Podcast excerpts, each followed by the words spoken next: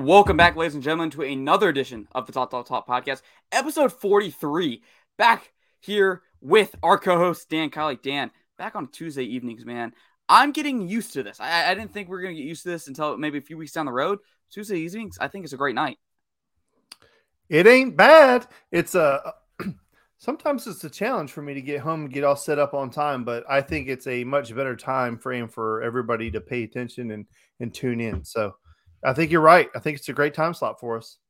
We almost had another episode last week. I debated giving you a text Thursday. Uh, I had another commitment I had to tend to that day that I had planned weeks out, and I was like, damn, all this Nick Saban, Jimbo Fisher drama is just a segment made in heaven for Dan Kiley to go off on this whole drama. I, I wanted it so bad, but I was like, well, I've had this in the works for weeks now. I can't cancel. So I decided to, to let us go the full week, let everything play out before we came back and gave y'all the top dog take on all of that. And we're going to get into that basically right away because, you know, we're, we're it, it's a crazy time in college football.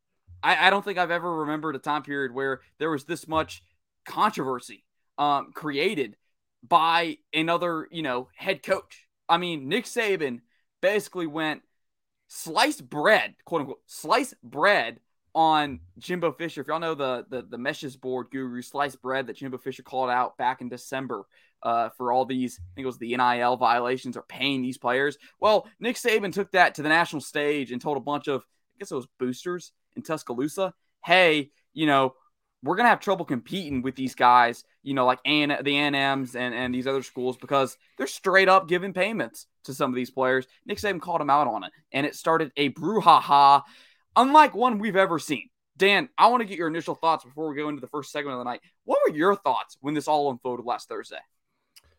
Well, I can't stand Jimbo Fisher, and I'm on the record with that. So I was loving every bit of it. But you know, Jimbo, of course, had his comeback, and the SEC commissioner Sankey had to come out and, and spank everybody on the wrist and, and tell them to knock it off, and he's not going to tolerate any of that stuff. So, I you know, listen. At the end of the day, Jimbo can say whatever he wants to. He knows damn well what happened, and he's not ever going to tell the truth. But you know, that's that's par for the course with football coaches and how they get players. So.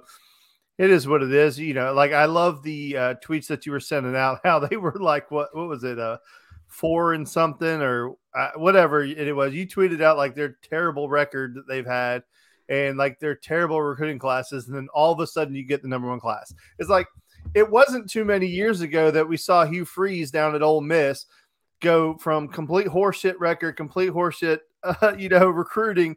All of a sudden he's got the number one class in America with all of these great players. It's like you know something doesn't add up like even like when kirby came in at university of georgia he didn't immediately ascend to the number one position okay and, and, georgia had been recruiting at a top 10 level you know there was like a 13 mixed in there too but the, he had basically been recruiting at a top 10 level every single year and kirby kind of went like what i believe it was what six the first year and then it kind of went to three two or three one three one one whatever you know it, yeah. that, that kind of thing it was it, it, wasn't crazy. Like when Nick Saban first got to Alabama, he didn't immediately go to number one. It was kind of like, you know, middle of the road, bumping up, bumping up, bumping up. He started winning ball games and then he built his di- dynasty. So I don't, I don't, I'm not here for that conversation. I don't want to hear. I know like Brooks is in love with Jimbo Fisher. I don't get that whole thing. I watched his like his whole intro. He just loves him some Jimbo Fisher. I can't stand that dude. And because he he expects us to believe that like he just worked harder than everybody else. Get the hell out of here, bro. You ain't never worked harder than anybody else. The whole mo uh, on the whole narrative about you coming out of Florida State was that you didn't do nothing. Like you you just basically ran a program into the ground because you weren't willing to work. Now all of a sudden you're willing to work. I'm not here for it. You know, I'm not a hmm. big Texas A&M fan. I mean, to me, they're just a little bit slightly less successful Auburn. I mean, Dan, one of the tweets I put out, you mentioned, I was looking at the records since dating back to 2007. Let's read out some of these records, Dan, shall we not? 7 and 6, 4 and 8, 6 and 7, 9 and 4, 7 and 6, 11 and 2. Oh, wow. They got 10 wins. 9 and 4, 8 and 5, 8 and 5, 8 and 5, 7 and 6, 9 and 4, 8 and 5, 9 and 1, 8 and 4. Can you tell me, has there been any difference? Can, can you tell a difference between the three head coaches that presided over those uh, those years? No, I can't. I don't even know who was 11 2. Was that Dan Mullen? That uh that was um, what's his name? That Kevin Oh, Sumlin back in oh, twelve. I don't was know. Texas A&M. My bad. I, I, I was thinking. I was thinking record. Mississippi State. but like, you, hey, you they might at, have better records. That might be can- similar stats. you can look at Mississippi State's and it's the same thing, and that's my point. That's what I'm getting at. Like Dan Mullen did the same thing at Mississippi State. He had that one blip, and he got paid for it. So, whatever. All right, on to your segment, sir. Well, guys, you know th- that all that got everybody talking. We got a lot of problems in college football. Me and Dan have spoke about it at length over the last month. I mean, really, we spent the whole month of May talking about how you know what the problems are and, and how upset we are because there's just nothing being done. And I think the reality of it is, I don't think anything was going to be done at a national level until last Thursday. So now that got us talking. I spoke over the weekend with um, with a good friend of mine that that um, has covered college football for a long time, and, and I straight up asked him, you know, what his thoughts were on this whole thing, uh, and, and it got us going. It, he, he gave some insight into what he thinks the process is going to look like. Obviously, over the last few weeks, if you've been living under a rock, I'll give you a little bit of a rundown of what we're talking about. You know, over the last two to three years specifically, college football has been suffering from two problems, main problems too. We have insane roster turnover, basic insane roster turnover, and now we're straight up paying players. Like Brooks Austin said last night on NBR, nothing but rants. You know, it used to be this under the table thing. You know, it was the uh, the hidden bagmen, as, as people call it. You know, the same connections that got Hugh Freeze fired at Ole Miss. You know, years ago, as Dan mentioned earlier in the show. All these hidden bagmen. It was, you know, let's go to a, a recruit's living room, say, hey, you know, here's a here's a McDonald's back. Here's a Happy Meal. Um, let's keep it under the table. You know that that type of deal. Or buy somebody a car, buy a family member a car. That type of deal. It was all under the table, all away from the public view. It wasn't happening in front of our eyes. Then NIL came in in 2020, the summer of 2021, excuse me, and it it, it basically gave everyone free license. Because Dan, what is a governing body without a spine?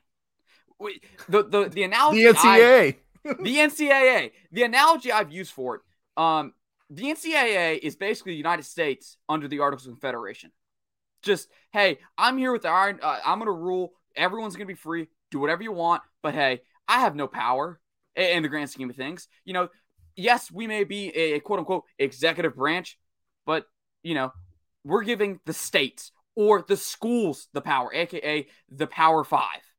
That's who's running college football, in my opinion the Power Five. There is nobody else more powerful in college football right now, and he needs more power than Greg Sankey, the SEC commissioner. That's because Dan, the SEC runs the damn table.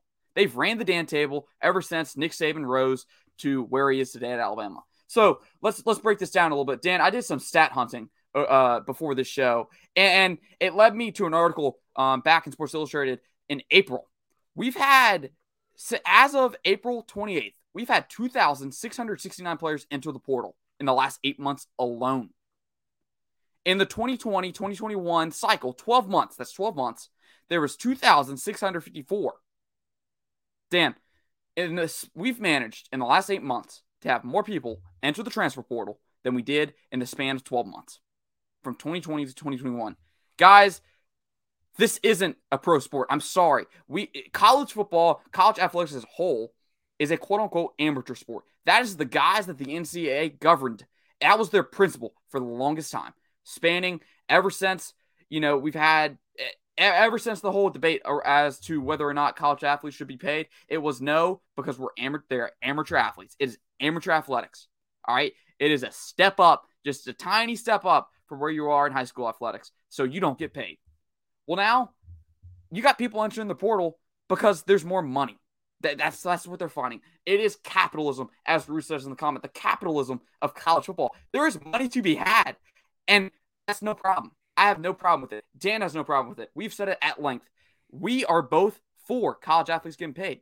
I mean, being able to profit off of something as simple as your name, image, and likeness is sensible. It is probably one of the best things that has happened or could have happened to college sports as a whole. But as we've seen in the past, anything that's good on the surface with the NCAA, when they touch it, it turns to shit. That's just how it is. All right. A thing that could be so good, a thing that could turn their public image around, they've turned it into an ongoing negative story. Uh, when you talk NIL, There's not much positives behind it. Go search NIL in the headlines in Google. Only headlines you're going to find is about Nick Saban and Jimbo Fisher rant, and possibly a lot more negative headlines about why you know some schools are paying and some players are not. Uh, some schools aren't. But here's the thing: insane roster turnover, guys. Here's the problem: transfer portal is all well and good. Another great big step by the NCAA, but you know without the rules and regulations, they've turned it turned it into bad. It's, it's been a bad thing. And it's because there's no regulations, just like NIL. In 2020, 2021, 50% of the players that entered the portal of that 2,654 have found a new home. 54%. Meaning 41% stayed in the portal, 5% withdrew their name. Of that 41%, those guys never found a new home, guys or uh, I'm, I'm, I'm sorry, I'm sorry. 54% of those players in the portal never ended up enrolling at a new school. 41% remained in the portal, 5% withdrew their name. Dan, it has gotten to the point where it is college football free agency. It is college athletics free agency, excuse me, but college football is the bread producer. That's where the money's at. Well, the biggest issue with that many people enter- entering the portal is there's not that many spots for people to fill. So it, it's it's bad math, and these people are getting bad advice because you have to understand a lot of those spots are getting occupied by kids coming out of high school. But then it's a twofold uh, approach where half the kids in high school, I mean, all right, loosely based, okay, half the kids in high school are not getting a spot that they would traditionally get because they're being filled by the people in the portal. But then half the people in the portal are not getting placed because of people coming out of high school. So it's a dog eat dog world at that level where, you know, basically 50% of the kids that are in the portal are cheating 50% of the kids that are coming out of high school because they're selfish or whatever the case may be. If you look at the portal, there's a handful of players that is in the portal that can make a difference, can make an impact on a roster. And then the rest of them, the reason they're in the portal is because they weren't very good. And they kind of got it found out. And the schools that they were at were like, mm, well, we don't really need you and then they just float and they don't have it. But those types of people are the people who just processed out of school, just flunked out of school, or went on to do something else, or just finished out as a student. Now they have a different route where they think they can find a different place, and it's just kind of junking up the system. So I'm interested to see if he has something how to fix that. But yeah, I, that's way too many people entering the portal. And some people just need to be told football is not in your future anymore. You got to go home. And then there's the problem, you know, with all these people in the portal, we're now seeing a trend of where you got colleges taking only we got colleges taking 12 people from high school of the high school ranks. You got people taking 12 people in your recruiting class because they're depending so much more on the portal because they see, you know, I mean they see the portal as guaranteed production almost. It is, you know, if I go take from the portal, I got a better chance of hitting, you know, wins right now, winning championships right now, than I do going to develop a player out of high school, taking that risk. There, there is a there is a view that hey, any you know most of these guys in the portal, a Jordan Addison, a Quinn Ewers, there's there's you know there's no risk in that. What what are you using? You you get more, you you you get more production right off the bat, and I think it's it, it's a product of these top jobs. You know, having so much pressure. Look at Auburn. Auburn wanted to fire their head coach, Dan. The Boosters wanted to single handedly fire their head coach, and they brought allegations against them that I don't think were ever founded to be true. Obviously, you got a lot of people upset about them. Um, a lot of people, uh, much of the Auburn fan, I, th- I, think most of the Auburn fan base was split. I think some of them wanted to keep him because uh, they realized, hey, if we do fire Bryan Harsin, you know, what better option we're we going to get? Who's going to want to come to a school where the boosters just single handedly decide, hey, screw you, I'm going to fire you? You know, who who wants to go there? but, Same thing happened at Tennessee. Yeah, you know they they they they, they ratted themselves out, and you know thanks to the NCAA having no spine, they kind of got off easily, and, and now Josh Heupel, congrats to him. It looks to be turning that ship around. So the next problem, I know I, have taken a little bit too long with the recap, um, so I'm gonna speed it up. Introduction to IL. It is pay for play, guys. It is free agency. We're going to the highest bidder. You even got people, you even got programs tampering with players on other people's roster. There is Xavier Worthy one of the best returning receivers in the country. Had a, I think had over a thousand yards last year. Electric at the University of Texas in a season that was not very fun to watch or electric. Apparently, got offered a mil, over a million dollars to go play somewhere else by a school to basically say, "Hey, here's seven figures if you come to my school and leave Texas." Wasn't in the portal. Wasn't even considered leaving.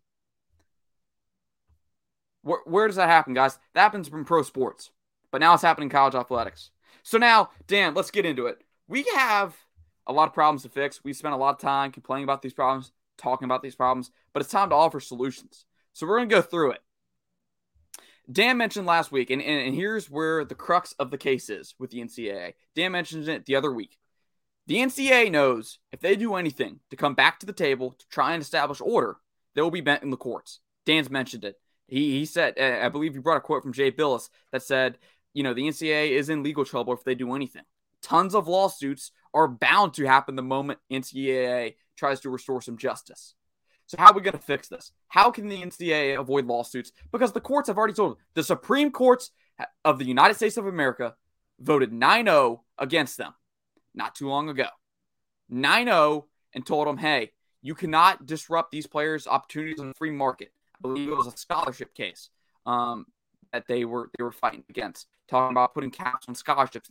The Supreme Court of the United States voted 9-0 saying that cannot happen. And it's going to happen again if they try and disrupt the value of these players on the open market, which is, you know, their NIL value. So, Dan, here's how we're gonna here's here's here's the options. Fix number one, option number one. The NCAA can file for an antitrust exemption. That is what's holding the NCAA back in all these lawsuits and what will hold them back in court cases. The antitrust laws. The NCAA will be branded basically a trust. They will have a monopoly on the landscape. Um, and it will prevent them from from trying to cap the amount of money going to these athletes. So what can they do? They can file for antitrust exemption, just like the uh, major league, major league baseball did years back, um, which will allow them. Basically, what that will do is allow what what needs to happen. If that happens, what I see happening is the players, college athletes, come together and unionize.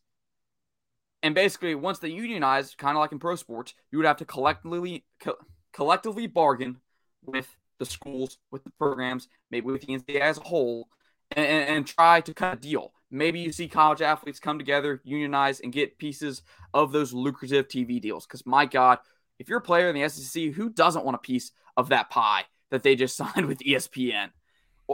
You know, and another avenue that that could happen if they do collectively bargain, thanks to an antitrust exemption, then the NCAA can kind of restore more order, try and put caps onto what is happening. Uh, you know, how much money they're being made. All right, so that's the first option. File for antitrust exemption. Second option, restore power to the conferences. Power Five, the Power Five conferences basically already run college football.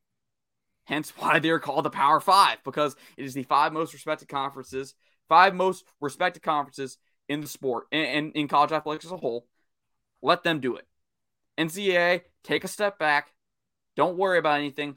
Let the people, let the Greg Sankeys of the world run the sport. Let them set these rules, come together, unify together instead of fighting amongst each other because the SEC is taking Texas and OU from the Big 12. Work together to put rules in place regarding the transfer portal and name, image, and likeness legislation. And let the NCAA only act as an investigative body. Let the conferences run the place. Let them run the ship. They know what's best for their for their not only their conference but their student athletes. The NCAA they have two hands tied behind their back. They can't do anything. So that's one option. The third option, and I'm gonna let Dan take it away to talk about his thoughts on all this, is the Power Five breaks away from the Group of Five. Now, this is something that I think a lot of people have talked about over the last three to four years specifically, because you know the Power Five, I mean, really runs college football. If the likelihood of you getting into college football playoff up until this past season, if you weren't a Power Five school or Notre Dame, you weren't getting in the college football playoff. Cincinnati broke that barrier. And the reason is not because group five schools, anyone in the group five, not because they aren't talented, not because those players aren't talented. It's just because the scale of which these power five schools are doing things the Nick Sabans of the world, the budgets they have, the money they have, the TV contracts they have, makes it easier for them to compete at a high level. So here's how I think it would happen. And I think the breaking away of the Power Five would be a good thing because it would help downsize the NCAA. I think the NCAA is already bloated. It's too much to manage. And I think at this point, it's best if the NCAA says, okay, football is, you know, obviously it's the bread getter. Football brings in all the money for all these other sports. You know, let the, let football be in its own category. Let it be on that pedestal that it already is in the fans in the mind of the fans. Let it break away. Let the breakaway of the Power Five be governed by themselves. Ha- let them appoint a commissioner, of Greg Sankey, um, to basically, you know, Greg Sankey is, I, I think, the, the the dream candidate. Let them run it. Let them run the sport, and, and let the NCAA basically govern the Group of Five schools, and the Power Five have their own thing. Let them have their own playoff. You know, let them let them do all these things that the NCAA currently does. Give all that power to the Group of five, to the Power Five schools, and let them run their own business. So, Dan, I want to come to you. It is crazy. We went through three options, tried to rapid fire them. Um, I want to get your take on what we just discussed here and maybe anything that sticks out to your eye. Well, the one thing that keeps coming to my mind is that there is no with the, with the way everything is changing, there is no college football anymore. It's not you know the way that we've always known it, it's layers. It's high school football, then it's college football, and then there's the NFL. And the NFL is the professionals. That's the goal. Now it's like college. It's like there's no amateur anything anymore. At what point do high school players start getting paid to play at different high schools? At what point? I mean, if you're going to say it's free market and you can't stop somebody from getting paid, so why can't we pay high schoolers? I mean, wait, wait. I mean, let's just take it a step further. Why can't we pay youth players? Why can't a 10 year old make money? I mean, it's it's absolutely borderline ridiculous to this point. And I'm I'm not trying to be obnoxious about it, but I, I'm just I'm I'm a lot over it. And I know when you talked about you wanted to to touch on this one more time, it's like I I'm just so over it. I'm just so over it. But of the three options that you gave, I like number two uh, the most, right?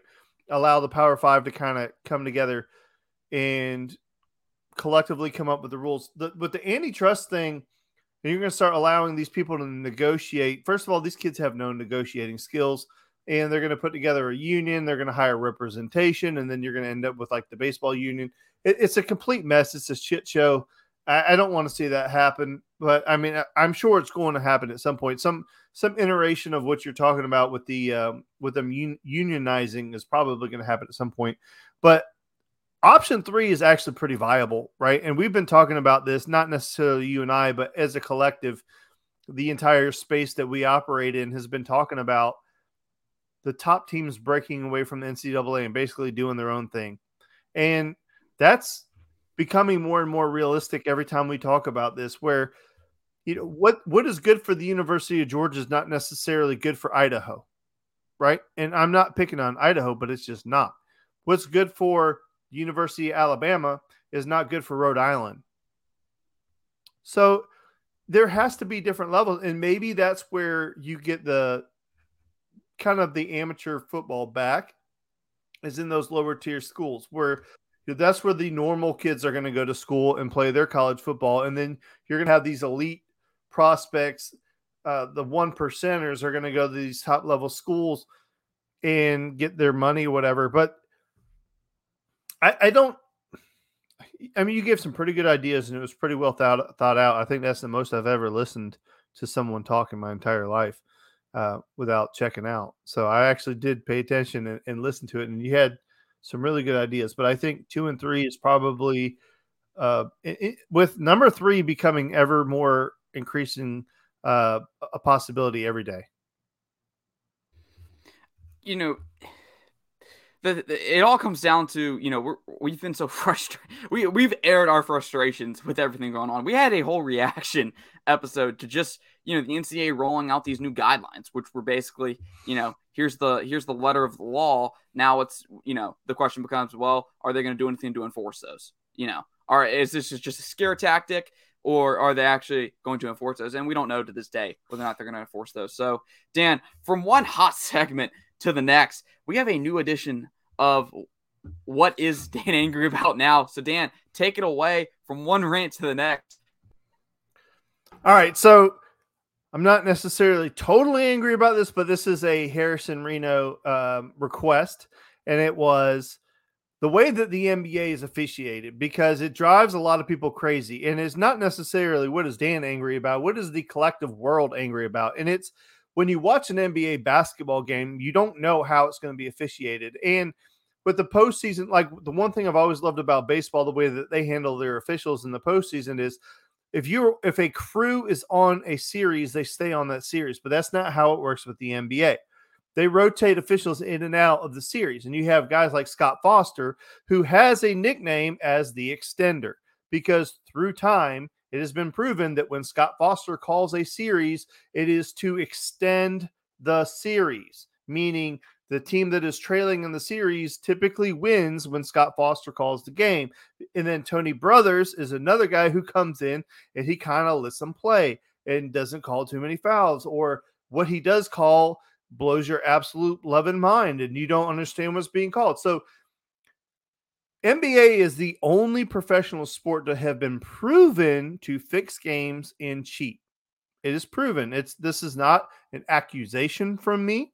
This is not a wildly speculative comment by me. It's proven they they were caught cheating multiple times, and I mean you can go as far back to rigging the draft and stuff like that. Now that's more of the tinfoil hat type of person, but as far as how the games are officiated, it's hundred percent true that the games are manipulated by the officials. It's been proven, and it's never really gone away. And if you don't want to take my word for it, that's fine. You don't have to. You can go look at Vegas. Vegas has odds based on what officials are calling the games and how it's going to be called. So last night, I don't know how many of you actually watched um, the Heat series, uh, the Heat Celtics series. So in game three, the way it was officiated is they let the Miami Heat just beat the ever living shit out of the Celtics. And they were able to do and so they did the same thing to the Hawks, if you remember the, the, way that they beat up on the Hawks and they beat Trae Young into a bloody pulp, and he wasn't able to do anything. So that same set of officials, Tony Brothers and those guys, did game three. And the Celtics were beaten to the ground. The Heat were able to take a 2 1 series lead. So what they did was they brought Scott Foster in to do game four, the extender. And he comes in and he decides that he's going to be the sheriff and he is you know, standing at midcourt before the game with his arms crossed, surveying. And it's almost like basically he said, Hey, how you guys played in game three, we're not doing that anymore. And he takes over the game. He's calling everything. Uh, and again, the extender, he's calling everything. And he completely takes Miami out of their game. And the Celtics are up 30 by the end of the first quarter. So effectively they did what they wanted him to do is they changed the series that Scott Foster changed the series. So part of this conversation that you were angry about is how certain people get officiated. So Giannis is a big one where nobody knows how to officiate the man. They let him do whatever he wants to do. And he is bullying people up and down the court and they don't call anything on him and everything against him. So how do you defend a guy like Giannis? Because if I put my hands on you, you're going to call a foul. If if I don't, he's going to bulldoze me over. If I try to take a charge, you're going to call it a block because you don't want to get Giannis in foul trouble. So I understand that perspective from uh, the average viewer like you, and I don't have an answer for that. LeBron, LeBron has always gotten the calls. He's always gotten the calls, and a lot of people whine or complain or knock LeBron for being a whiner, but he understands that if he just voices his frustration, he's going to get the games called the way he wants to. Now, the other end of that is you have young stars, and you never know when a young star is going to start getting calls and when they're not. For the longest time, Trae Young has never gotten the calls that some of the other players do. If you look at the way um, uh, Ja Morant, every time Ja Morant does his crossover or his hesitation move, he takes four steps before the ball ever hits the ground. Is 100% unequivocally a travel. But they, he doesn't call it. From day one, Ja Morant has always gotten the superstar calls. Trae Young doesn't. And that's a lot of the frustration that you see. Again, it, it's this wasn't something that I was necessarily angry about. I've been an NBA fan my entire life. I'm very familiar with how it works.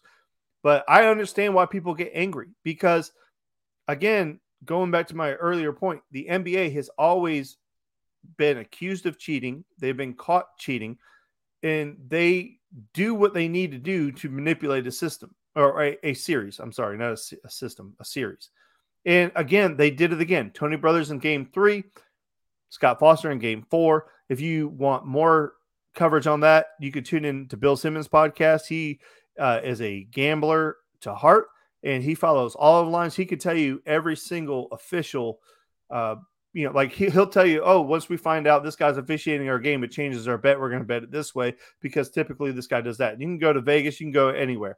There are lines based on referees. So if this isn't Dan coming up with stuff, this isn't Dan speaking out of turn. You are more than welcome to look up this information. Just go look at game three, Boston, uh, Boston Miami game four, Boston, Miami, and see the difference of the way it was officiated, which is why a lot of people get angry. Not necessarily Dan. What is Dan angry about? But what are people angry about right now is the way that these NBA playoffs are officiated, and it's typically purposeful. Dan, real quick, let's put you on the spot real quick. Do we have something that maybe you can go into real quick about what Dan is angry about this week? Because yes, it was by request. I wanted to hear your take on players getting calls because I saw you tweet it uh, maybe a week back or two. What am I angry about? I'm not necessarily angry about anything right now that's not like work related. So guess we can't go into that. But guys, we got we're 30 minutes in, two segments out of four. We got a loaded show. Absolutely loaded. We try, I mean, with the way Dan and I have have have ran shows in the past is we get three good segments and we can take those three segments, which usually correlate to maybe two to three pages of notes, uh, and that will last us an hour. Well, the day, I, I, I don't know how long we're gonna last, but we're gonna keep going until we got nothing else to talk about. So Dan, it is bold prediction time. You wanted you wanted this. You brought this up as a potential idea, put it in the show. Had to delay it last week because we also had another loaded show last week. But Dan, I want you to start us off what are your, some of your boldest or, or, bold predictions? Whether you want to start with your boldest or maybe one of your more realistics predictions. So I think it's pretty realistic. Although I know the peanut gallery hates this prediction because everybody hates them. I, I'm just, I, I think with the with Lincoln Riley, Caleb Williams, and all the talent they have going out there, I believe what was their record last year? Was it six and four or something, or six uh, or I don't know. It wasn't good, right? I think it was maybe what six and seven. Yeah, so it wasn't good. They are a ten to eleven win team this year, and I believe that offense finishes top three in the country. That is my bold predictions. I think they are a 10 or 11 win team this year. I'm not saying they're going to win national title. I'm not even saying they're going to make the, the playoff. But that is a 10 11 win team and their their offense is going to be top 5 in the in the country. And Caleb Williams will be in New York is you see my, my only question with USC and the way Lincoln Riley's building that program is can you turn the culture around that fast by infusing all this talent from the portal? Can that be done? Is is this I mean, it hasn't gotten to the point where like pro sports, like in the NFL, you can basically go sign your whole starting defense out of free agency and basically turn that thing around like that. I mean, can that be done in college football? I believe it can in today's culture because of the AAU slash seven on seven culture that these kids are indoctrinated in in high school, where every single week they have new teammates and they're constantly changing teams. It's if you think this where the money is is a college only issue, that is 100% false because these kids are getting paid to go to these different seven on seven teams. They 100% are these these these seven on seven coaches and stuff like that they get their rocks off by winning these tournaments and they, they'll pay in same way aau uh, if you uh, there's a reason that mikey williams's mom is not working but they making millions of dollars every year it's like people have been paying it's it's been that way so can the culture change immediately absolutely these kids are so used to being on a different team every year that it doesn't even matter so can the culture change? Yeah, I'm I'm 100% in, in, in belief that that can happen. So that is my first bold prediction is that that will happen. My second bold prediction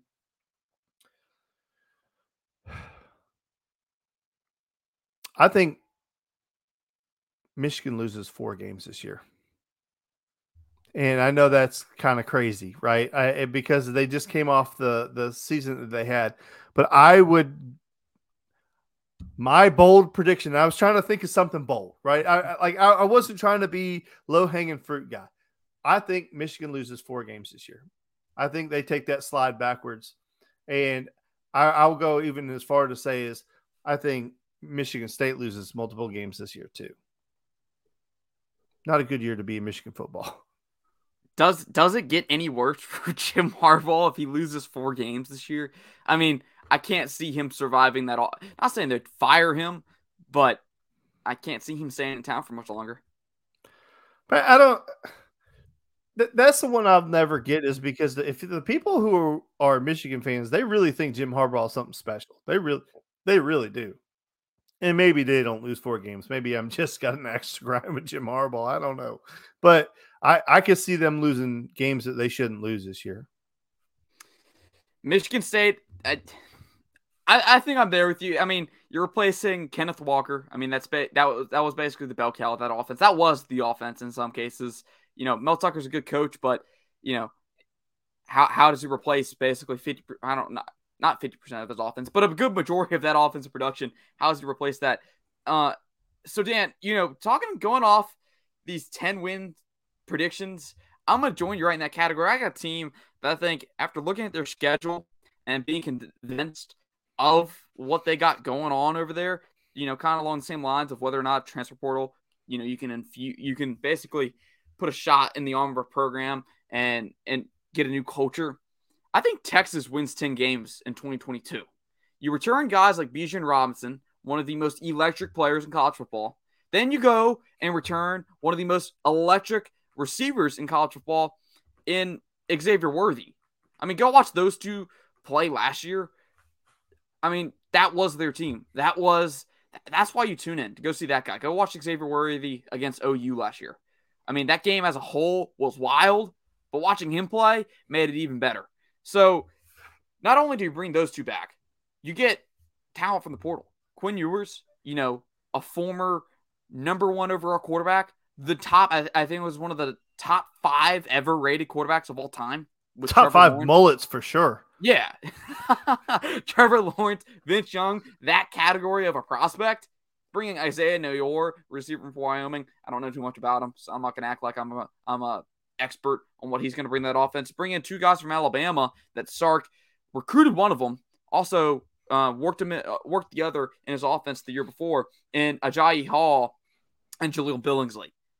Julio Billingsley, you know, didn't have the same type of role that he had in, in Sark's offense after Sark left and Bill O'Brien's offense. I think, you know, Bill O'Brien, I, I think we've talked about on the show, Dan. I mean, it's no secret that dude's not running his system. That that is not Bill O'Brien's system. Bill O'Brien is the play caller by all means, but he's running another man's playbook. So, you know, I there, there's some speculation as to whether or not Sark was running his own playbook in his time there, or whether or not it was handed down from Lane Kiffin, which, you know, in either case is not a bad thing because I mean, the Sark and Lane Kiffin are two of the best play callers in the country. But I, you know, when you look at Texas, skill players are there offensively. The question is, where you know, what does that offensive line look like? What does that defense look like? Well, the one thing that you have to keep in mind with Alabama for specifically is after Lane Kiffin came in, he told every single offensive coach that came in is we're not running your system, you're running our system. And he's on the record saying that. It's this is not again, this is not out of school. You can go back and trace it where he says that every single offensive coordinator come in has to run what they run and they have to run with their, their terminology. He's not changing a thing. So they're running the system. So to that point, how much of that was Sark or how much was Sark running somebody else's? And that's a very valid question and a point. And I don't ever recall Sark being just this absolute genius outside of when he was at Alabama. I mean, he was here with the Falcons for a little bit, and I don't remember anybody calling him a genius while he was here. But I want to answer real quick a question. Uh, Jeremiah Stoddard asked us, does that mean I have Ohio State in the playoffs? Well, my question to you, Jeremiah, would be do you not have them in the playoffs? Because I mean, the Big Ten typically gets a team in, and I don't see anybody that can compete with them. So I'm gonna throw it back at you, my brother, and you can answer however you want to. But I, I just don't see how Ohio State doesn't make the playoffs. Dan, I got a question for you because I saw this on my timeline today. I don't want people in the comment section to respond. Uh, someone who works for ESPN, I don't remember his name. I don't have the tweet in front of me. Ranked the best top ten head coaches in college football. Oh, I didn't realize that was an ESPN guy. That was an ESPN guy. What an idiot. Ranked Ryan Day above Dabo Swinney and Kirby Smart. Off recollection, it was Nick Saban, Ryan Day, then Kirby Smart, then Dabo Swinney. Dan, when you're looking at head coaches, specifically trying to rank the best head coaches in college football today, do rings matter in that conversation? Or, or are we just going to rank people based off of how much hype and headlines they get or how flashy their system is? I think it's I think it's when you see those lists more times than not, it's people trying to get attention and trying to get clicks and trying to get notoriety and trying to get you to pay attention to their stuff. Because if you're being honest, it's developing a program, it's winning games, develop, you know, signing top class. I mean, all those things. And, and Ryan Day has done nothing in his time at Ohio State to say that he can do any of those things. He inherited a program that was running on all cylinders. I mean, there was they were not down. They were they were a national title contender when Urban Meyer left. So he inherited something that was running. I mean, that would be like Kirby Smart taking over for Nick Saban next year and then saying he's an amazing coach because he was able to keep Nick Saban's thing going. It's like, no crap, dude. Like he's already it's it's I don't I just I don't have the respect for Ryan Day that I have for some of the other guys. I'm not saying he's not a good coach. I'm not saying that. But there are a lot of people who do. There are a lot of people who don't think he's a good coach. But he's just in one of those situations where, you know, he entered a race driving a Ferrari against a Camaro. I mean, that's that's the Big Ten. He's driving a Ferrari when everybody else has got Camaros or Mustangs. It's like, no shit, you're gonna win, my guy. It's like you got the horsepower advantage. So now, in fairness, he hasn't messed it up. I mean, he hasn't won the big games, but he hasn't messed it up. He hasn't run it into the ground. So you got to give him credit for that. But, you know, with Kirby, he took a program, Uh, and I will never say that Georgia was down because they were not winning at the level that they should have won, but they were not down. They were not buried. They were, the cupboard was not buried. Um, I'm looking at the guy, what he was able to do with that talent. So Kirby came into Georgia, but he elevated the program. Has Ryan Day elevated Ohio State? Can you say that? Can anybody say that? Anybody in the comment has Ryan Day has he elevated Ohio State from where Urban Meyer was? No, the answer is no because Urban Meyer won national titles and and Ryan Day has not. Okay. Now, Dabo, if you want to put Dabo ahead of Kirby, I get it because Dabo had a run of success, kind of, you know, was a little bit longer than what Kirby's done so far. He's got multiple national titles, right? Two, I believe, right? Is it just two? Two. Yeah. Two. Okay. So he's got two national titles. If you want to put, I don't necessarily, I, I wouldn't, but if you wanted to put Dabo ahead of Kirby, I will, I will acquiesce to that decision and say, okay, I, I can see where you're coming from. Lincoln Riley is another one of those who has done nothing, in my opinion, to say he's the best coach, second best coach in the country. So you know, if, if you're talking about Dan's list, if, if, or if you were just being realistic and honest about it, it would be Nick Saban because he is the best, right? Until he leaves, he is the best. I don't care if he goes one and 12 this year, he's still a better coach than everybody else. He just is. Okay. And then I would say, as of right now, Kirby is number two because of what he's done recently, right? Now, this may be a shocker to some people, but I would put Brian Kelly number three and hear me out because what he was able to do at Notre Dame gets overlooked because they have so many disadvantages that the other schools don't have. He was able to put Notre Dame in a national title game when he shouldn't have been able to do that. And he did it multiple times with different classes. So it wasn't like he ran one class through and just won. Okay. Look at every single coach since Lou Holtz at Notre Dame. Nobody else was able to do that. Nobody else. So what he now he may shit the bed down there at LSU, and I don't care if he does or doesn't. but the job that he did at Notre Dame gets completely overlooked. And and people want to say, well, it's Notre Dame. Well, you're thinking 1980s, 1990s Notre Dame. This is not 2020 Notre Dame where the odds are actually stacked against him, not not for him. And then I would probably go Lincoln Riley, Ryan Day in some type of order, and Jim Harbaugh probably be in the top 10, I guess. Um, but that's just me. I don't know if you wanted all that, but you got it. I, I think, you know, speaking about Dabo, if Dabo wins another championship without deviating from his core principles of, hey, once you commit to me, you can't go on another visit, you know, type deal, and if he seeks his ordeals about that, then yeah, I, I, would say he's probably the second best coach in college football today um, without having to um, modernize with the rest of college football. But Dan, real quick before we move on to the uh, our, our last segment of the show, or as we call it, the main event, my last bold prediction, which I think Dan, um, th- when I spoke about it with Dan before the show, said it was probably the boldest one um, out of the two I picked. Brock Bowers finishes as a Heisman finalist. Dan brought up a really good point pre-show. No tight end has ever won the award. Better yet, finishes a finalist. Not even Kyle Pitts a few years ago looking at his freshman season, I mean, we're all we're all well educated people when it comes to uh, Brock Bowers. Had 56 receptions, 882 yards, and 13 touchdowns. That is just his receiving totals. Add in another 56 yards and one touchdown rushing. Guys, they had him running jet sweeps as a true freshman, as a tight end. They had him running tight end screens. I mean, talk about electric players in college football. Brock Bowers is as electric as they come for a guy at his position.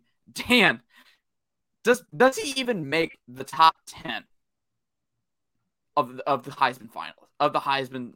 I guess it would be semifinals at that point. I mean, yeah, but if he does, then you almost have to reclassify him as a receiver because a tight end should not be getting those kind of numbers to get that type of numbers that you you're talking about to be a Heisman Trophy candidate. He's going to have to be featured as like a number one where they're throwing to him all the time and taking deep shots because he's going to have to get those numbers. So I'll make an even bolder prediction. If Brock Bowers wins the Heisman Trophy, it's because he's a receiver, not a tight end. But I mean, like you know, you came with it, and I love your passion about it because you love you some Brock Bowers. We all love Brock Bowers, but that I mean, a tight end winning the Heisman Trophy, that would be something, buddy. That would be something. I mean, it's we know it's a quarterback's award for the most part, and then wide receivers have gotten re- wide receivers have gotten hot re- recently. But I mean, in in that regard, I could definitely see it happening because he might end up being a receiver. But that's that's definitely a bold prediction, man. I I love it. I you know I was worried it wasn't it wasn't bold enough but you know, well, speaking hold on. about what he would have to do. Wait, so hold on. Rude's got a question. If you want to put it up there, it says, "Why can't a tight end be featured as a number one in an offense?" Well, by virtue of what that position is, you would have to be a, a wide receiver if you're going to be featured because you're not going to feature somebody running up the middle of the field. Tight ends have always been used as uh, the option that you can't cover it. So I mean, I, I listen. If you want Rudes, I love you, and if you want to feature tight ends as your number one in your offense, you go ahead. But I think every coach in college football will disagree with you. I mean, Brow. Speaking of I mean, what would be Dan? Just talking about success with Bowers and you know Rudes. I mean, bring up a good point. Why can't he be a number one? Georgia hasn't had a number one receiver since uh, hasn't had a, a thousand yard receiver since Terrence Edwards. If Brock Bowers is the first player, first receiver, or quote unquote receiver, see you did that, it to break that benchmark, does that qualify? I mean, should that I mean should that accomplishment just be enough to make him a Heisman candidate? Because not only is he breaking a long held uh, kind of like bragging rights thing by Terrence Edwards being you know the last receiver to do it, but I mean, he's a tight end. And, and you know, like uh, Jeremiah brings up a good point right there, where you can flex a tight end out to create the mismatch that you want. You absolutely can. But if you just line him up out there, then they're going to make the adjustment.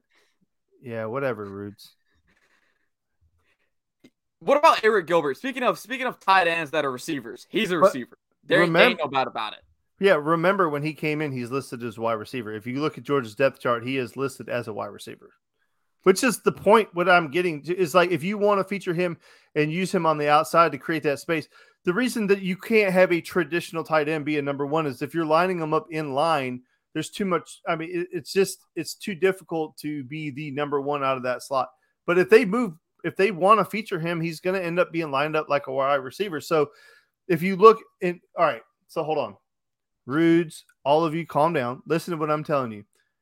There's a reason that Kyle Pitts did not win the Mackey Award. Do you know the reason that Kyle? I, I'm. I want. We're gonna have like some really stale show. I want somebody to comment to me why Pitts did not win the Mackey Award.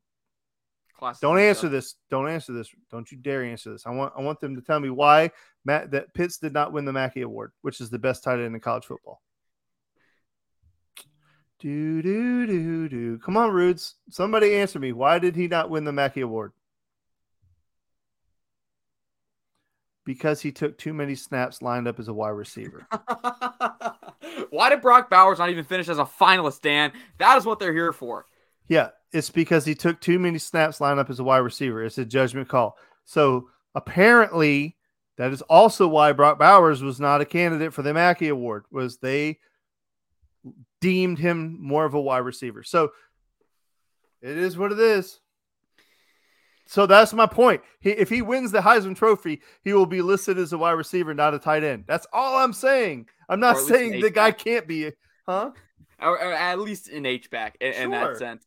I mean, Jeremiah brings Jeremiah brings a good point. What adjustments do you make when a guy is 6'4", 230 that can run a four five? And a in safety some cases, net. Yeah, good lord.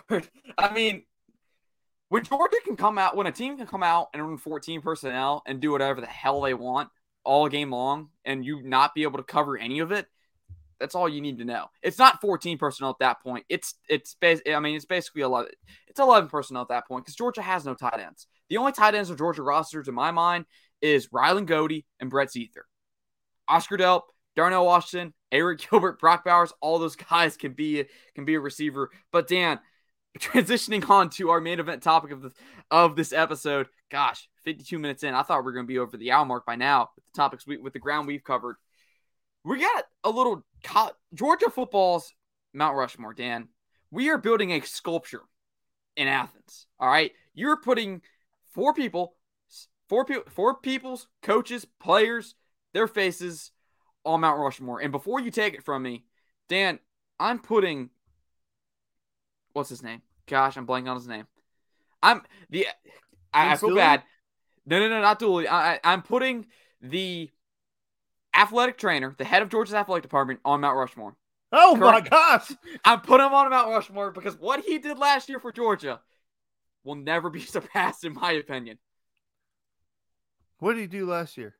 Get George Pickens back. Oh my gosh! The span of a few months. I mean, yeah. you and then you know rewind, Nick Chubb got him back pretty dang quick. Kept, I mean, a receiver corps that was as banged up as I ever remembered, able to play. I mean, Brock Bowers played with what a separated shoulder for the last two games, the national championship and the college football playoff.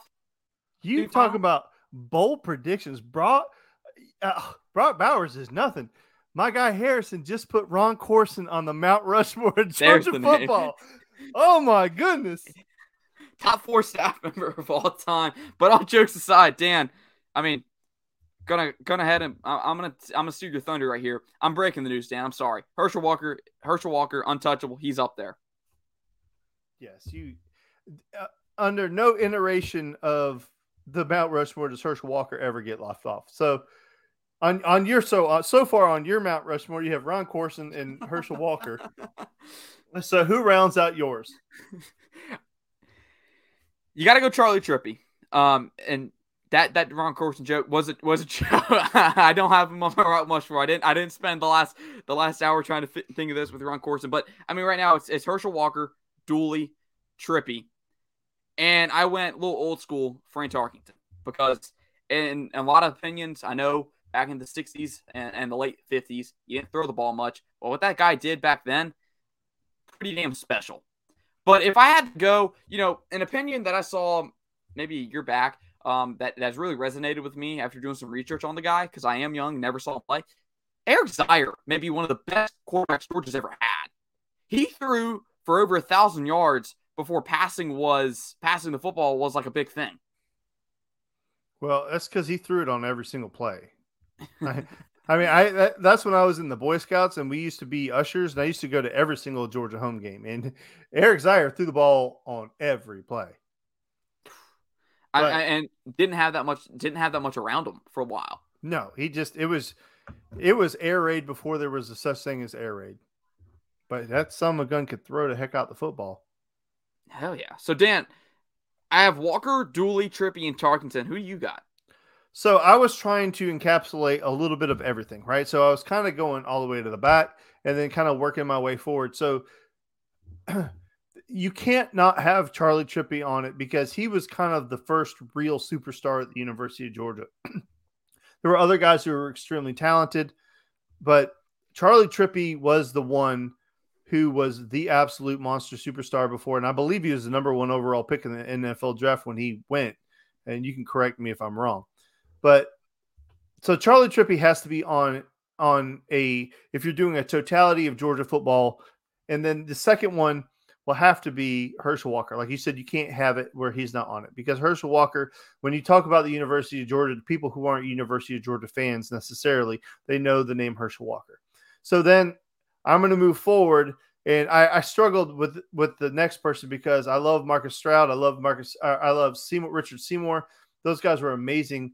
But then you kind of have to put David Pollack on there. You you do because David Pollack in the 2000s was the face of the program, and now you can even say that he's accentuated that by going to ESPN, and he is primed to take over Kirk Herbstreit's role on on game day, and he has made a, a huge uh, just a huge presence for himself in the University of Georgia. So so far, I've got Trippi, I've got Walker, I've got Pollack.